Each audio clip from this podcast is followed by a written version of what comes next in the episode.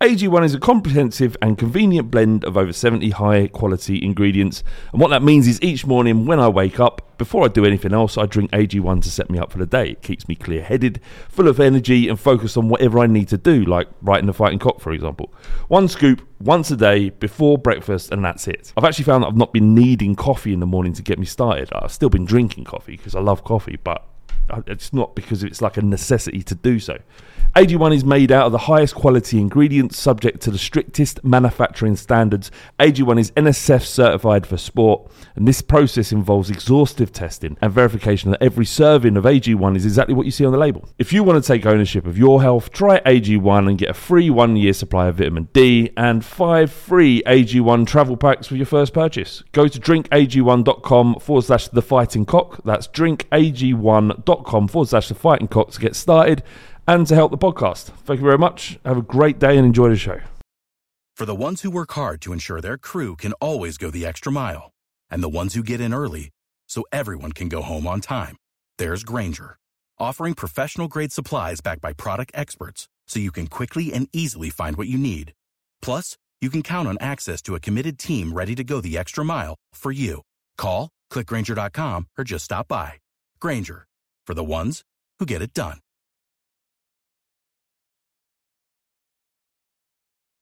It is Ryan here, and I have a question for you. What do you do when you win? Like, are you a fist pumper? A woohooer, a hand clapper, a high fiver. I kind of like the high five, but if you want to hone in on those winning moves, check out Chumba Casino. At ChumbaCasino.com, choose from hundreds of social casino style games for your chance to redeem serious cash prizes. There are new game releases weekly, plus free daily bonuses. So don't wait. Start having the most fun ever at ChumbaCasino.com. No purchase necessary. VGW. Void were prohibited by law. See terms and conditions. 18 plus. This podcast is part of the Sports Social Podcast Network. Podcast is part of the Sports Social Podcast Network. This podcast is part of the Sports Social Podcast Network. Geico asks, How would you love a chance to save some money on insurance? Of course you would. And when it comes to great rates on insurance, Geico can help. Like with insurance for your car, truck, motorcycle, boat, and RV. Even help with homeowners or renters coverage. Plus, add an easy to use mobile app, available 24 hour roadside assistance, and more, and Geico is an easy choice. Switch today and see all the ways you could save. It's easy. Simply go to geico.com or contact your local agent today. This podcast is part of the Sports Social Podcast Network. Geico asks, How would you love a chance to save some money on insurance? Of course you would. And when it comes to great rates on insurance, Geico can help. Like with insurance for your car, truck, motorcycle, boat, and RV. Even help with homeowners or renters coverage. Plus, add an easy to use mobile app, available 24 hour roadside assistance, and more, and Geico is an easy choice. Switch today and see all the ways you could save. It's easy. Simply go to geico.com or contact your local agent today. This podcast is part of the Sports Social Podcast Network. This podcast is part of the Sports Social Podcast Network. This podcast is part of the Sports Social Podcast Network. This podcast is part of the Sports Social Podcast Network. Geico asks, How would you love a chance to save some money on insurance? Of course you would. And when it comes to great rates on insurance, Geico can help. Like with insurance for your car, truck, motorcycle, boat, and RV. Even help with homeowners or renters coverage. Plus, add an easy to use mobile app, available 24 hour roadside assistance, and more, and Geico is an easy choice. Switch today and see all the ways you could save. It's easy. Simply go to geico.com or contact your local agent today. This podcast is part of the Sports Social Podcast Network. Geico asks, How would you love a chance to save some money on insurance? Of course you would. And when it comes to great rates on insurance, Geico can help. Like with insurance for your car, truck, motorcycle, boat, and RV. Even help with homeowners or renters coverage. Plus, add an easy to use mobile app, available 24 hour roadside assistance, and more, and Geico is an easy choice. Switch today and see all the ways you could save. It's easy. Simply go to geico.com or contact your local agent today. This podcast is part of the Sports Social Podcast Network. This podcast is part of the Sports Social Podcast Network. This podcast is part of the Sports Social Podcast Network. It's the fighting. It's the fighting. Clock. It's the fighting. It's the fighting. Clock. Come on, Tottenham. And welcome to the Fighting Cock. It's uh, series 11, episode 47. Uh, Big John Bass in for Flav, um, which you could probably tell that because I actually knew what series it was and what episode it was. So uh, that's a good Nice. start. Uh, I'm joined by uh, Thelonious Filth. T, how are you, mate? No. Not bad, not bad. Afterglow of the win, so still buzzing. Exactly. Still, still standing in the rays of sunshine after a glorious win. Uh, also joined by Cal. How are you, mate? Yeah, man. Notorious Pod Takeover. Yeah. I happened. D- I didn't even think about that, but actually, it's true. um, so, for the next hour, we're going to be t- discussing some of the unknown albums from the 1992 era of hip hop. Uh, no, we are going to be talking about the wonderful world of Tottenham Hotspur's glorious 3 2 victory, goals from Harry Kane uh, and Kulusevski over plastic scum, Manchester City. Uh, T, where, where did you watch the game, mate? Um, half watched it uh, um with my brother, and listened to some of the second half on the radio driving back to my missus's, and um missed the Kane first goal and watched the rest of it sat alone in the bedroom just screaming by myself. just it's literally like an insane asylum just a just a man screaming your neighbors must have just been like what the fuck is up with this guy Well, it's a bit like um during COVID, they televised every game, so you can't attend a game, you can't go to a mate's house, so just a bit of a throwback to that, really. Yeah. It's in some ways that's it's quite nice right? Because you can just let go. You don't have any uh, inhibitions. When i watch it with Ree, my other half she she judges me quite badly. Um she tells me to shush and like shut up and i like try to ignore her as best i can but it's actually quite she's basically like a live-in var. Like she's a buzz killer. So i'm going nuts and i'm going nuts and then she's like oh maybe it'll be offside. Just calm down. I'm like all right. I'm trying to enjoy this Wow. um, so yeah, it's it's quite bad. Um, Cal, how about you, mate? Where did you watch the game?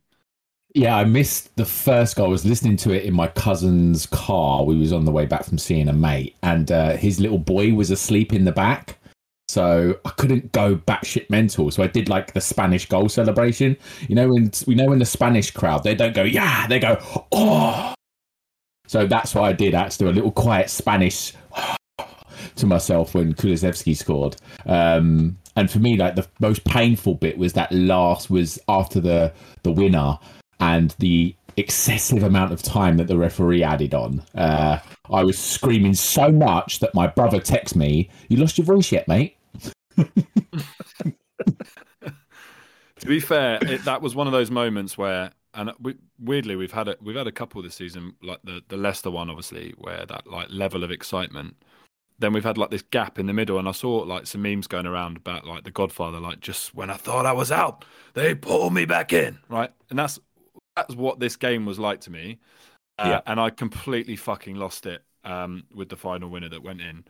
Um, let's let's just quickly like take a step back right we'll obviously get to the the joy and ecstasy of uh of the winner and how the the sort of the final i was gonna say final few minutes but it was a fucking age uh in the second half but let's let's just go back to the beginning of the game first of all so when you saw the lineup t uh how did you feel about it obviously Dier being back in how, how were you feeling going into this game Well, it's like um, you know, on one hand we had um we had Dier back, but um, then Reguilón had COVID, so that was a bit of an annoyance. We had Sessegnon, who who did all right to be fair. Um, the two new signings were starting again, but I think the biggest um most noteworthy thing was um was was Eric Dier being back, and um, he he made a massive difference. Um, Winks is the one to miss out. Um, I think it's because he's just terrible against teams that press. So it was a very logical lineup, and um, I came into the game thinking, well, it's it's. I mean, two defeats made it not a free hit anymore. It made made it a game that we had to get something from. I thought, well, he couldn't have really gone much better. You know, he drops Lucas Moura for Kulusevski. Um, Winks is in there. Bentancur gets a start alongside Højbjerg. So I thought, well, he's get, and we've got Romero back as well alongside Dier. So we've got our best chance of getting something here. Yeah, I, th- I thought, um, and Cal, get your get your view on this as well. I, I thought when I saw the lineup, having Dier back just psychologically felt felt better. Um, you mentioned there with Winks dropping out, that element of being able to break a uh, press with passing, and we've seen that Sanchez, especially recently, has really struggled with that. So immediately, I was more comfortable with that three of uh, Davis, Dier, and uh, Romero. Um, Kat, how did you feel about the team? Were you were you confident that we could get something out of this game? We've got a good record against them, right? So were you feeling like worried, or were you feeling optimistic? Uh, yeah, like you said, we, we do have a good record against them. And I was on the pod, I think it might have been last week, uh, and I said we have a good record against them. I can't remember the last time they pumped us, forgetting that they pumped us last season three 0 which Barney reminded me of. Barney was straight straight in my DMs on WhatsApp. Oh mate, they pumped us last season. Um, but uh, other than that, we do actually have a pretty good record against them. So I thought, um, you know, and and you know what? Sometimes when we get to these places, I think this this if we'd have lost, it'd have been the first time we'd um, lost four in a row for donkey's years. And usually, when we get to a point like that, we that's usually when we pull out a result. As pathetic as it sounds, like it's only when we're about to hit rock bottom that we actually turn up.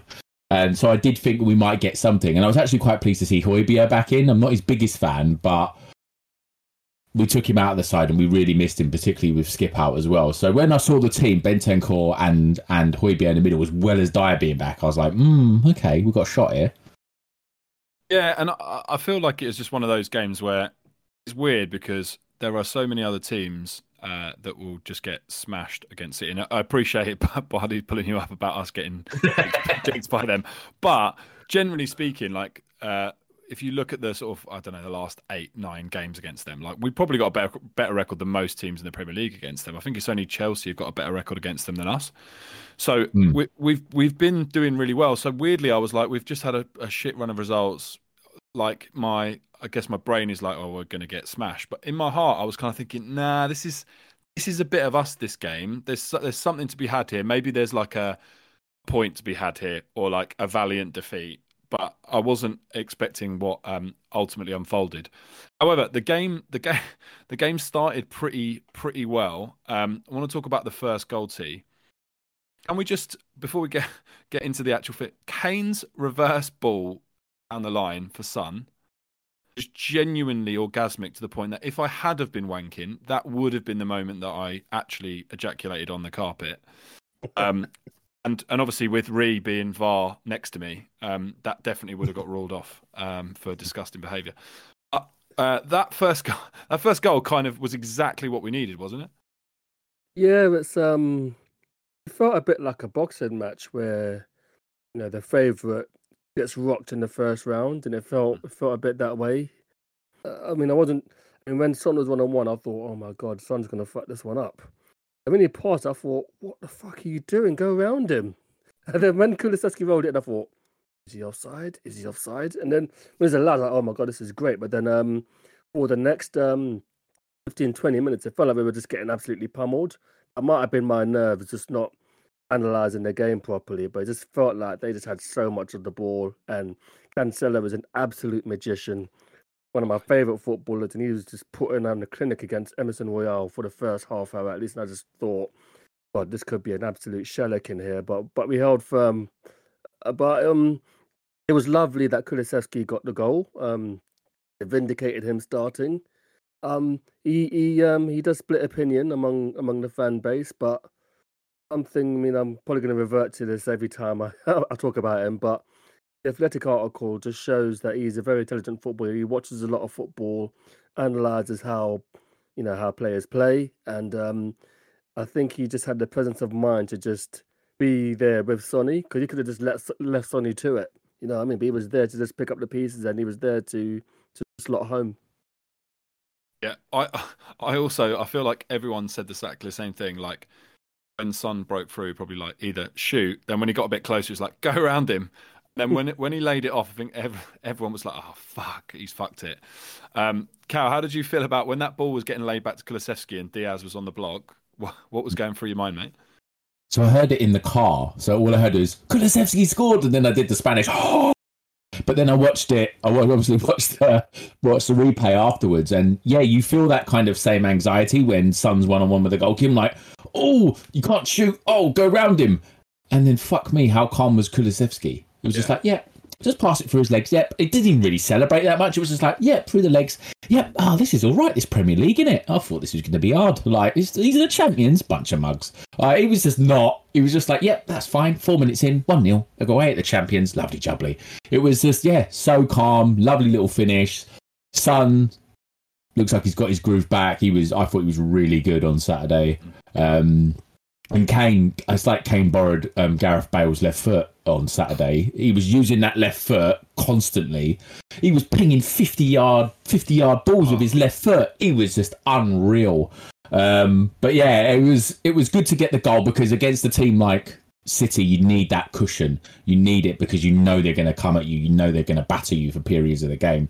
Um, and T's right, Emerson was getting absolutely filled in for about 40 minutes. And Kulusevski was having to come back and cover for him constantly. Um, but then after in the after about 40 minutes, he seemed to relax. Um, it was actually after they equalised. He seemed to relax after that, and I actually thought he was quite good until he was taken off. I mean, Yeah, to be fair, the, the the triangle of death are broken up, which is um Sanchez, Royal, and um, Lucas Moura. So that's probably why it kind of worked out in the end. Yeah, that's a, a really good point about um, Kulusevski because he actually he obviously uh, scored and created that uh, Kane goal, but uh, and his general attacking play was brilliant. I thought he was he played really well, but his his defensive work was great. Like he really was supporting well and like getting back and doing the miles, and like you can see why like he could be a really good player in this Conte system. Also, I just feel like we um we've been lacking technically gifted players. Like we just we have a lot of like cloggy, awkward footballers, and Kulusevski's touch and passing is just is just uh, like a lot better than a lot of the players in our squad. So I think he he'll also help just from a, like a ball retention point of view. And there were so many there were so many times when he just I just think he just didn't really give the ball away much. I didn't I haven't really checked the stats because I'm not a stats nonce, but um I felt like he was just very composed and just very good on the ball and technically I'd rather have a lot more technically gifted players in the squad. So it's nice that we've um, that we've added him. He took his goal really well. Yeah, he was really calm and it was uh, it was nice to see. So we go one 0 up, and then as T said, the onslaught began. Uh, it was a little bit fucking uh, Lord of the Rings, Two Towers, just digging in and getting the shit kicked out of us for the next 15, 20 minutes. Uh, and then we had the um, the misfortune of about th- sort of 30 minutes in ish. Hugo uh, making a bit of a stinker um, and spilling one at the feet of Gundogan, who then slotted it um, to equalise. How were you feeling when that went into? Because to me, I was a little bit like, ah, this we fucked it now. Like we we had to basically get to half time, uh, and we didn't. We conceded, and it was a shit goal. So what did you what did you think when um, Hugo spilt that one, mate? I hated him so much in that moment. I really, really hated him. Like, I don't know if you guys remember during COVID, and there's like the occasional person in the crowd, whether they were uh, someone who works for the club. But if I was an employee of Tottenham and he did that, oh my god, you'd have just seen me go down the steps, just be screaming my head off at him because um, you know, it's it's obviously a team effort, and we were expending a lot of energy chasing after the ball, and it's just important that everyone keeps their head. And the fact he's done that is just just kind of um, killed a lot of the you know a lot of the hard work we'd done in keeping them at bay. Um, you know, Dier and Romero are doing well. I mean, I think as Cal um, alluded to, we were keeping them at bay. I mean, they were all over us, but we were still. We weren't, I wouldn't say we were uncomfortable, but I think we were keeping them at bay, and that goal gave them something to hold on to. And um, it was just so so annoying and just so avoidable. He's making he's making these mistakes, but then after that mistake, he put on. He had a great game after that. Um, it felt like um, a bunch of players just needed something bad to happen to them personally or as a team, them to kind of wake up. You know, it's like Emerson Royal got a pasting, he improved, and um, and Hugo Lloris improved a lot after that mistake. Yeah, it's a bit like in um, The Simpsons when I think like Moe gets punched and then his face goes like handsome, and then he gets punched again and it goes ugly.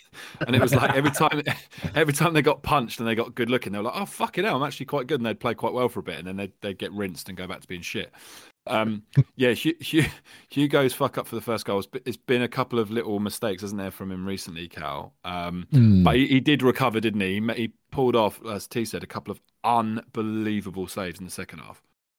Mm, yeah, and yeah, he did. He he had he made one really really good save because he looked slightly unsighted for that one as well, and then one hit the post. But other than that, I don't remember them kind of peppering our goal too much, even in the second half. Unless I've you know I've got rose tinted glasses on, and they they had loads more shots on target than I remember. Um, but yeah, he he had a shocker against Wolves last week. He was really bad. Um, but I don't think it's you know, a coincidence that you play Romero on that right instead of Sanchez, and you play Dier in the middle instead of Romero, and it's it's a completely different defensive unit. And looking at the end of the game, the two goals we conceded were that and a penalty, which was could say it was soft.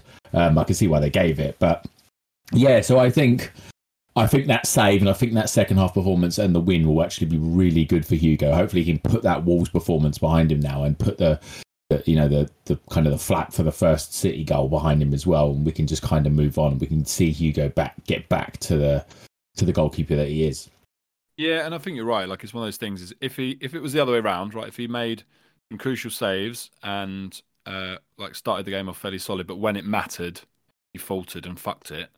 And that that to me is much more worrying than making a mistake early and then the rest of the game going right. That's it. Now I'm to perform at a better level. Um, so yeah, look, it's not great to see a keeper make mistakes, especially like kind of back-to-back games or in a, like a short period. But he's still doing what he does. I mean, a lot of keepers will make that mistake. Not many would have saved that goal. That was fucking mental. That save. So that's what, What we get with is- Hugo. What is what else is good is that we have another away game fairly quickly. So um, I find at home we can be a bit tentative. I mean, there's that stat that's doing around that um, unbeaten outside of London, and there's something in that. In that um, when we concede a goal at at home, you know, we do chant "Come on, you Spurs," but then there's the booing that happens at halftime and at full time if we lose a game. But away from home, the fans are invested in backing the team. So we've got another away game in a couple of days against Burnley, and we should be bringing good numbers for that. And hopefully, it'll be another good atmosphere, another great night for Spurs. Um, there was, I mean, I think it was Barney that said, um, "God, he's getting name checks all over the shop in this pod." but um, he mentioned that maybe the Leicester, um, the the Bergwijn winner pa- papered over some cracks because um, we were getting smashed for most of that game, and we just did a smash and grab, but on Saturday's game, that wasn't a smash and grab. We were just um, we were just tactically perfect. I'd say.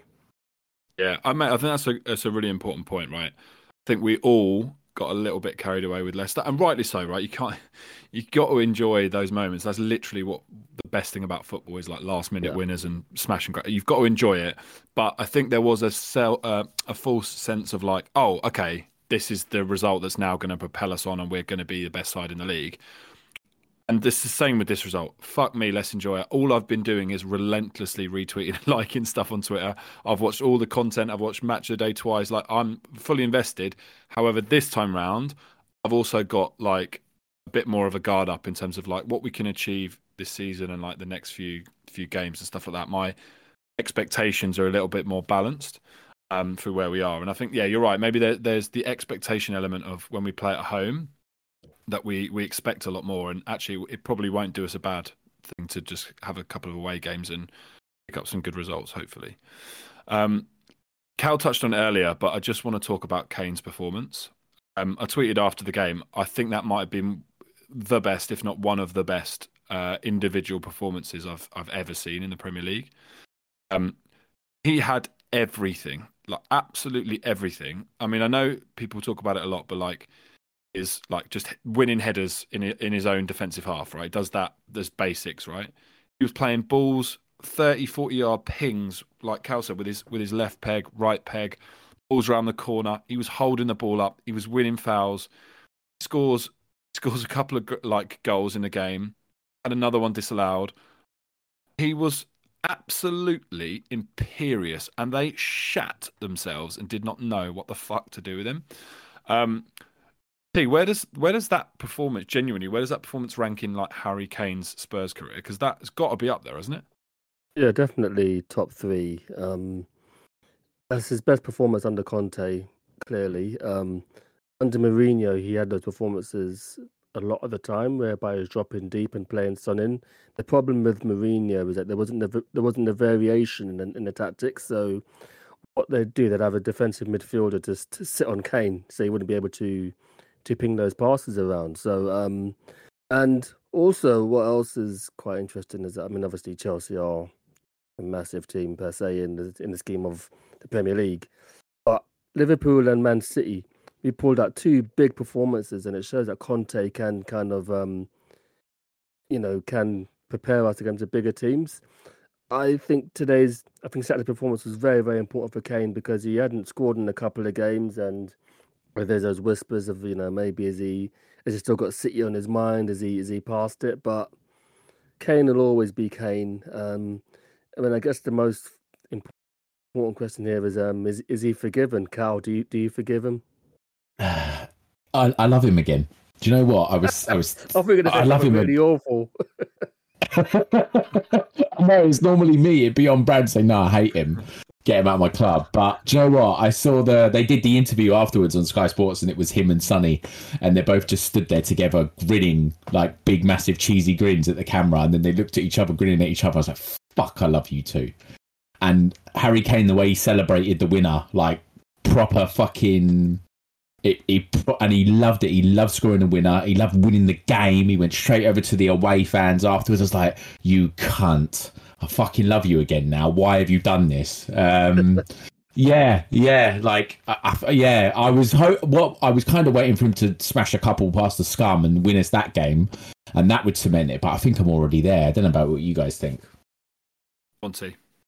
Um, yeah, it's very very much well, well on the way to forgiveness, but um, the pragmatic side of me is just thinking, let's just wait till the transfer window, the summer transfer window shuts to see how I feel because um, I've got a feeling that he, if he don't make top four, it could be a bit peak and he might just walk out anyway. But Mm. after that performance, I was I was madly in love with him, and um, he's, and I think this is probably the first time in his career that his his professionalism has been questioned. You know, the very bad start to the season. He's only he's only got about seven League se- goals this season so far, maybe nine single figures, and these are low figures for him. But um, one thing he's always been is has been very consistent. Doesn't have droughts, a bit like Cristiano Ronaldo, really. So uh, hopefully that game acts as, acts as a springboard because um, after the Liverpool game, um, we what I think we beat West Ham. I beat Palace, but then we had a we had a couple of dodgy results after that. So this kind, hopefully, Conte is um, you know keeping the equilibrium among the players. Some something that Conte says a lot is that um, the emotional side of our squad is very very fragile, and um, that was on my mind when they equalised the Mahrez penalty. Thinking, oh my god, there's a there's a small chance we could throw this away because Conte said that we were emotional, and we didn't. So, oh, it's just, I'm just there's so much shit to say about Saturday. I'm still buzzing, man. Yeah, for sure. Uh, we had a question from Jackson Harefield who said, How many more high level performances like Saturday before he's one of our own rings out across the ground for Harry Kane? Feels like we're close. I think what Cal said is spot on. Cowards not turning up to that game is a shame, but actually, for for Kane's love to be back at the lane, it could work out perfectly because if he does end up scoring the winner against those mugs, uh, that will be, I think, the moment that the chorus of "He's one of our own" will ring out around the ground. I think that's when it will happen. I'm pretty close, and I agree with Cal. Just seeing the sort of like interaction with, with him and Son, and then them like getting that record or like equaling that record. Um, you kind of, for me anyway, it's this like I want him to fall back in love with us as much as I want to fall back in love with him. And that felt like a moment that he might go, fucking hell, I love this club. This is why this is why I've stayed for this long. And actually it does mean more here. Like I could go to City and just fucking win, but who gives a shit about that? Where I could stay here and do something special. And it felt like a long time of this season, he's been especially the first half, he, he was going through the motions. I personally felt like that. And it was like he's playing, but he's playing because he's a professional and he's realised he just needs to knuckle down and play either way. I felt like this game particularly felt like he he was enjoying it and he was enjoying playing for the club and playing for the fans. And you mentioned it earlier about the away support, and I know it's like it's a fairly obvious thing. I don't want to seem like we're pandering, but I thought the, the away support were absolutely, and they have been all season, absolutely magnificent. At times, like when you watch that game, you, you think that was a Spurs home game. They were so much louder. And I know that City's fan base get trolled, rightly so, for being pathetic, which they are. Um, They but are. when Kane scored their winner and was running running to our away support, that was that was a bit of a moment for me where I was like wobbled when I was like, oh, I don't want to call him Snake anymore. Like maybe he's not a snake. Fuck. Um, I mean, he, there's there'll always be something that he took away from my love for him. That that that will always be gone there. Uh, can I like fall back in love with him? Yeah. Will it be to the same level? Maybe not, but I can definitely see myself falling back in love with him. And if he carries on playing like that, fuck me, it's not going to take very long, is it? Um, all right, let's let's talk, let's talk about that mad last. I don't. I, I sort of lost track of time because the last. I think it was like the last twenty minutes were fucking mental. Um, so, I- again, I can't remember like the order of these things happening, but essentially, like Kane scores on the. I'm just looking at it here, 59th minute. Mm. Then we we can do we score to make it three one, and then it's Yeah. disallowed by VAR, right? Yeah. Mhm. Then then they get a penalty at 90, 90 minutes plus two with seven minutes of injury time on the clock. Mm. We then kick off and then play for a few more minutes, like three more minutes, and then Kulusevski whips in a ball and Kane scores to make it three two. Um, that whole like twenty minute spell or whatever it was was some of the most dramatic mental football I've ever experienced. How did that how did that feel for you, T, in that moment of of that like back and forth of disallowed goals, then they get a penalty, then we end up winning it? just just fucking Spurs, this fucking weird, weird, weird club. It's just so so bizarre. I mean, um, when I saw the handball, it was it was a nailed on pen. Um, Yeah. it's not. I, I can't call it a soft pen because his hands in an unnatural position, and you're not going to get away with that when VAR is in, involved. So, I was I was just having the, you know, um, I was just having a conversation to myself, saying, well, I've taken a draw anyway. It's fine. But then, a, minute after, I was, like, I was like, "Fuck off! Fuck off! Why have we fucking won this?" Is like going through all this plethora of emotions in my head. So then, um, I see um, Kulusevski's like one on one with Cancelo, and he almost shows him to his left, which is very weird. Surely you just Yeah. force him out to you know see the game out. So that was bizarre from Cancelo. Then the cross goes in, and it's it's like it just all happened in, in slow motion when um when Kane leaps up above Kyle Walker and it goes in. And I thought, why didn't Ederson move? Why didn't he try and claim the cross? Is there something wrong here? And that's what VAR done to my head. But hmm. then all this is happening within a split second, and then I'm thinking, fuck, I'm going to celebrate this goal anyway. And oh, it's just, it's just absolutely glorious, you know. I mean, I think every Spurs fan says fucking yes over and over again. We score when something nice happened, and that was me just in my room by myself saying, "Fucking yes, fucking have that."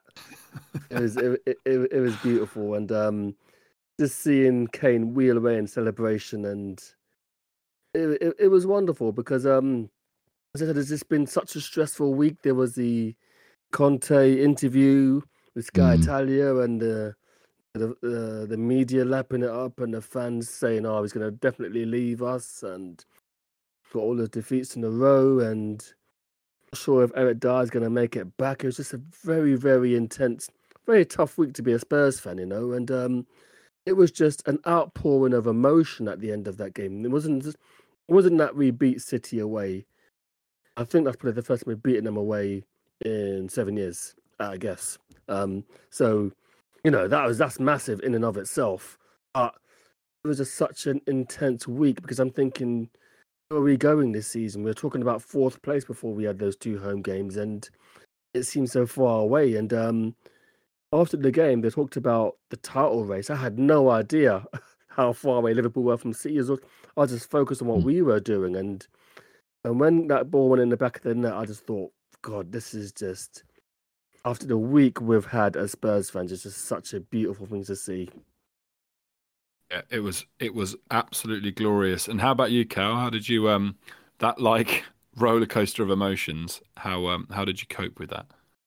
not well, if I'm honest. I uh, not well at all. Like we we obviously the the third the third goal initially not that not the actual winner, but the kind of the ghost goal got ruled out. And I celebrated that like fucking yes, and then it got ruled out. And so when the actual winner went in, I just kind of sat there. I didn't move. I was like, oh yeah, but it's because VAR's like T said, VAR has, kind of done that to us. It's it's kind of when something like that happens in a game, it does kind of stop you from being completely in it, being completely just free of any concern when a goal goes in. And so I didn't move, and it was only when they showed the replay and I could see Kulusevski was on side, I was like, yes. And even then, I didn't properly celebrate. And then it felt like I think Anthony Taylor was the ref. We got to the hundredth minute, we got to the hundredth minute and I was screaming at TV, "You fucking cheat!" again and again and again because it felt like it felt like he was giving them everything, and there was uh, De Bruyne. I think he, he pushed over Royal. Thought that's a yellow card. Højbjerg he, uh, he was clipped and stopped from from a break, and I thought that's yellow card, and neither of it happened. I was just fucking angry until the final whistle, and then I was like, yes, yes, we fire one. Um, but yeah, it was it was it, it was you know like T said, like you said, John, you have to enjoy these moments. Yes, it's just one game. Yes, it's just three points, but that's what football's about, man. It's about going to going to these grounds where we're not supposed to win, where nobody really wants us to win other than us, and going there and doing it. And you can see why I just watched Conte Cam before um, before we started recording. That's such good viewing he the difference between him and Nuno is oh. chalk and cheese. He is everywhere. He is kicking every ball. You can see he's really got an affection for the players. When the winner runs in, he runs in he runs into the bench and hugs Joe Rodon of all people. It's so mad. He wraps his arms around Joe Rodon's like, yeah, like they're proper. These guys the players have bought in, like they have. And Kane, particularly, he needs to play for a big dog manager like Conte or even Jose. I don't don't. I half don't blame him for not turning up at the start of the season because he's playing for that fucking drip Nuno. I wouldn't play for him either. Um, or, or someone like fucking Graham Potter, that nerd, just got tumped up by Aaron Lennon. Aaron Lennon's been doing bits since Candy Shop was in the charts, and look at him, he's just tumped up Graham Potter. All the stats nerds are fucking crying into their fucking Transformer pajamas. Fucking pathetic. Oh, it was so good to see Aaron Lennon smash one in the other day. But yeah, yeah. just amazing, amazing stuff. Yeah, all the only stat I care about um, Aaron Lennon sm- smashing Graham Potter is the expected lols. Uh, and there are fucking loads, mate. Fucking loads. Um, yeah, it, it, was uh, it was such a glorious uh, end. Uh, one of the things that I've enjoyed the most is is that uh, Tottenham celebrating like they won the league. like, sorry, I seem to remember a certain fucking disgusting, cowardly club celebrating a good forty-five minutes against the team they ended up losing to. So, what what wind your fucking neck in, shut your mat. You don't know what you're talking about. Shut your mat you lot down the road wind it in. We celebrate a win because guess what? Winning games is fun and you should celebrate it. And you should celebrate the, the better the opponent and the harder the scenario, the more you should be allowed to celebrate. Don't let anyone tell you how you want to celebrate. If you want to over the top celebrate, fucking do it. Who gives a shit? So yeah, that's pro- uh, that's really. It sounds like I'm annoyed. I've actually really enjoyed that seeing those tweets because mm. I'm like, yeah, that's fucking proper got to them uh, hmm. which is which has been great. Um, there were some weird moments. I don't know if anyone saw this. Um, I don't know if it's been doctored because it just looks weird. The Højbjerg shaking off Conte at the end of the game. Mm. Has anyone seen it? Yes. So like Conte goes in for a hug, and then it looks like Højbjerg sort of like shrugs him off and storms off, and Conte looks a bit put out. That was a bit bit weird. And then also, I don't know if anyone saw the fourth official like look absolutely fucking devo when Kane scored, which again was just was beautiful to see. That was that was very odd. I think um I think that was Craig Pawson. I think. Was and um apparently he's ref six of our games and they've lost five of them. So there might be some there might, there might be something in that. And um mm. as as for Højbjerg, I'm sure that um Conte is wishing a terminal illness on him after that. yeah, it was it was odd, Cal. That like I don't know what the reason for that was? I mean, I guess none of us know, right? I can only assume it was a sort of a falling out, maybe about him being dropped or something like that. Would you? Yeah, maybe. Yeah, maybe. But you, you kind of get the impression that Conte doesn't let he doesn't let things stew. He confronts it straight away, and he would have walked straight into that dressing room and said, "What's your fucking problem?" Took his shirt off and said, "Let's have a move about right now."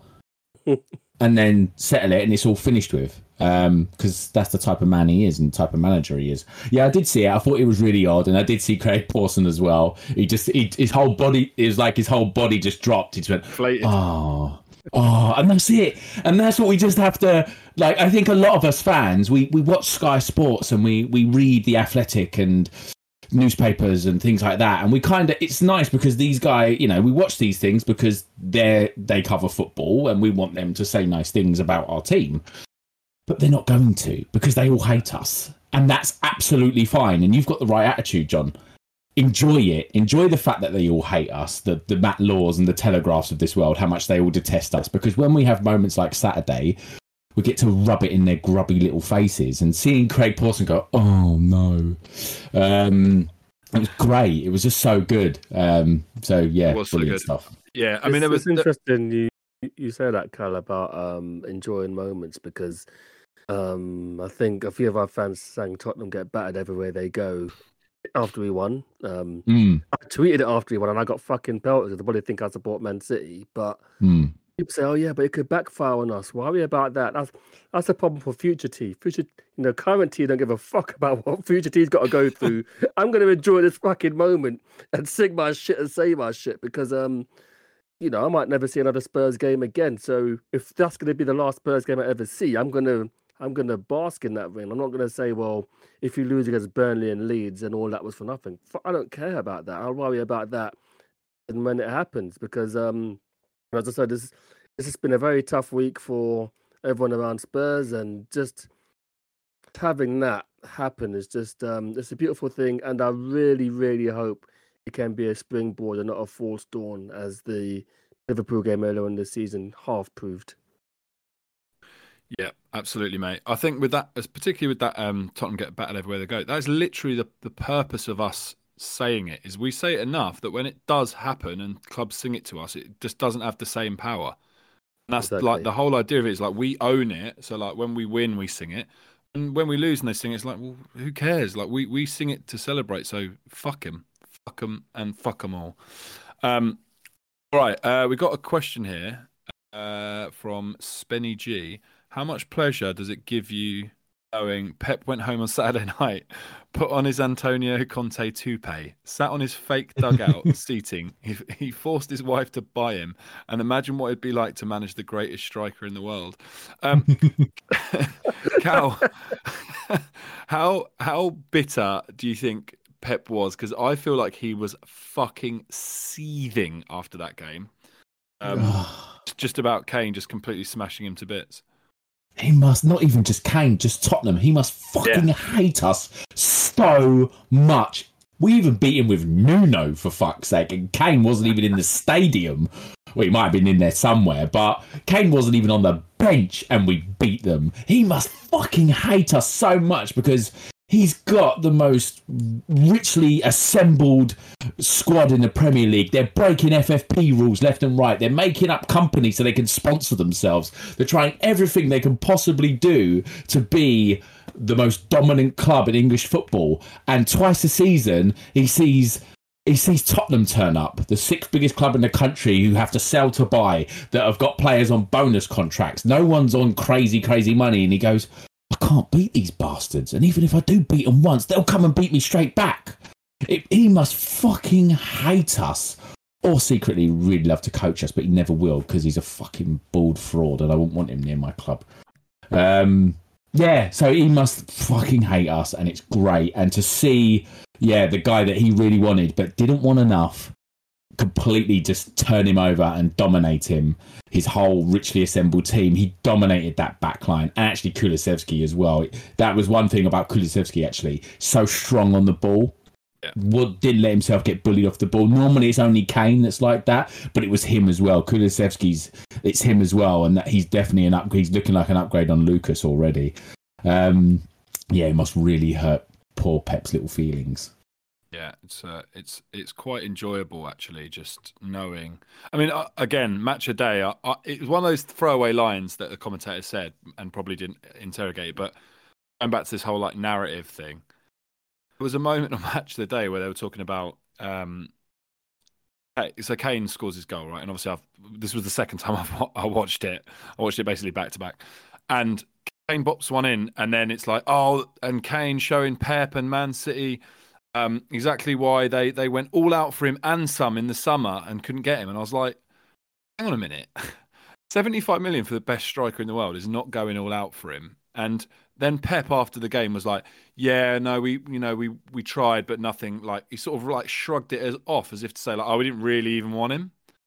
And like it just it just stunk. Like it stunk to me of sour grapes.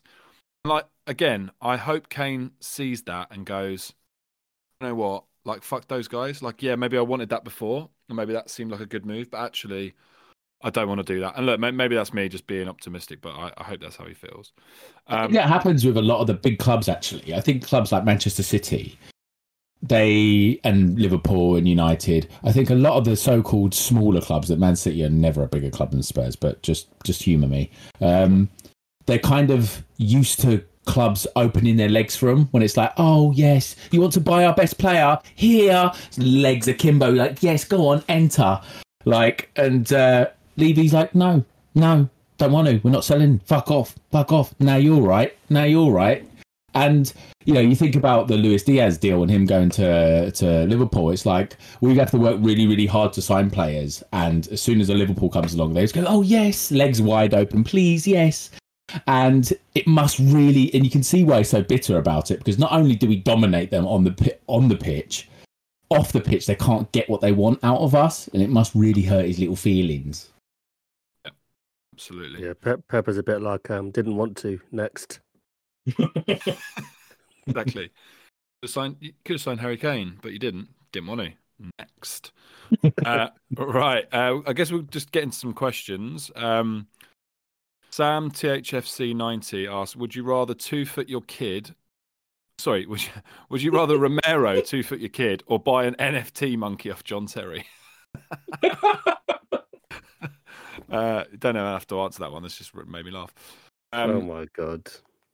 I mean, what what what is with all this um the John Terry NFT thing? It's quite weird, isn't it? Because there are a lot of players who are going into this, and I don't understand NFTs enough to know whether or not this is some sort of scam.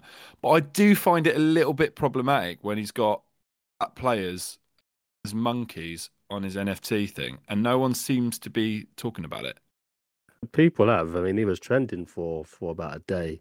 Wasn't it Willian who was the monkey? Wasn't that Willian's Yes. NFT? Correct. Yeah. Yeah, and Tammy Abraham's done one think- as well, hasn't he? I think So- Willian had the uh, N- had the NFT that was a monkey, and John Terry must have shared it. I, I, I don't know, but um, I'd like to take the two footage because I can't, I can't, I can't have a monkey. No, you know, I love, I love my child, but he'll have to, he'll have to suffer a bit. Well, yeah, it's toughen it character anyway. building. Yeah, exactly. It's character building, so it'd be fine. Um, I haven't got a kid, well, none that I know of. So actually, maybe that'd be quite a laugh. Imagine that it was just some random like household in uh, Doncaster. The mum opens the door, and then Romero just two foots him. He's like, well, "Who's that for?" John Bass, and she's going, "Malia, two thousand and two. What?" Uh, right. Uh, any other questions, boys, that you've seen that we should answer, or I didn't Oh, see. let's yeah, I did have a quick look. Would you- check. Would you rather? I'll give you some time. Would you rather lick Pep's sweaty head or Grealish's sweaty calf? Uh, fuck Pep. I do I'd lick- fancy Grealish. Yeah, I mean, Grealish shaves his legs as well. I think it'd be quite smooth. I think it'd be fairly arousing if you had your eyes closed. So I'd probably go for that. Yeah, I Um, agree. Yeah, just it feel that feels right to me. Um, so yeah, I'd probably go for that one. Uh, anything else, boys? Anything No, else I'm having a springs look. No, I'm having a look, and there's nothing that leaps out. Uh, as much as we appreciate the questions, um, someone's asked uh, what was better, Saturday, uh, Saturday or Leicester.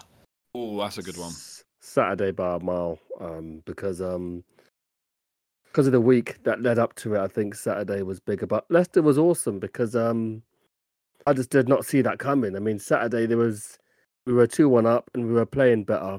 Leicester they were smashing us for long spells, and just seeing and the fact that Leicester fans are singing Tottenham get battered everywhere they go, and then we Yeah. end up beating them three two was was just glorious. And um, I, I mean, move moving slightly away from the question a little bit. I think it's exciting to see what Bentancur and Kulusevski can do for us next season. Um, My initial reaction was that Bentancur didn't play well on Saturday, but the more the more footage I'm seeing, I'm realizing that I probably had a bit of a blind spot there because he played a few passes. But I think next season, could, if we do get top four, next season could be something else for us. Yeah, I think I think it's it's frustrating because I don't want to be this top four is the be all and end all, but I do think yeah it, it does make it it does make a big difference to the next like two or three seasons if we can get it this year. And I think we can add like quality to the squad, which is which is missing. I actually think um, Bentancur and Kulusevski have been two really good additions, and we got rid of some players. So more that the time goes on, I do think actually there was pretty like net pretty good window. Mm. Um, I also thought T Bentancur, I was a bit like first half. I was a bit like fucking hell. He's he just can't keep up with the pace of the Premier League. I was like he's he's really struggling. But actually, someone I can't remember who it was on Twitter. Someone basically said like there's a moment where Bentancur gets the ball and plays that ball to Kulusevski. There's actually a really simple ball on to Doherty, and he chooses to like play forward. Given the circumstances, it was quite brave. That's the sort of difference in players who've got that ability and got that that vision they can win you the game by being prepared to like play the pass before the pass, if that makes sense. So like I- think that's what we're getting with him is even when he was giving the ball away and being shut down, he kept taking it in tight areas and he was like prepared to play through the midfield and we need- we need that. Like we really do need that. And so I actually, yeah, again when I watched it on Match of Day, I was like, fucking hell, he actually had some key moments here where he really got us going. Um, so yeah, cool. All right, boys. I think that's that's enough. Uh, that was great. I really enjoyed reliving um, what, a, what a glorious victory that was for us. Uh, Burnley next. We're, we're going to smash them up. Um, Easy work. So easy, easy work. Um, we're going to get battered everywhere we go. Uh, anything else to add, T? Cal? Anything else from you boys? Nothing, nothing else on me but Viva Tottenham, Viva Conte. Exactly.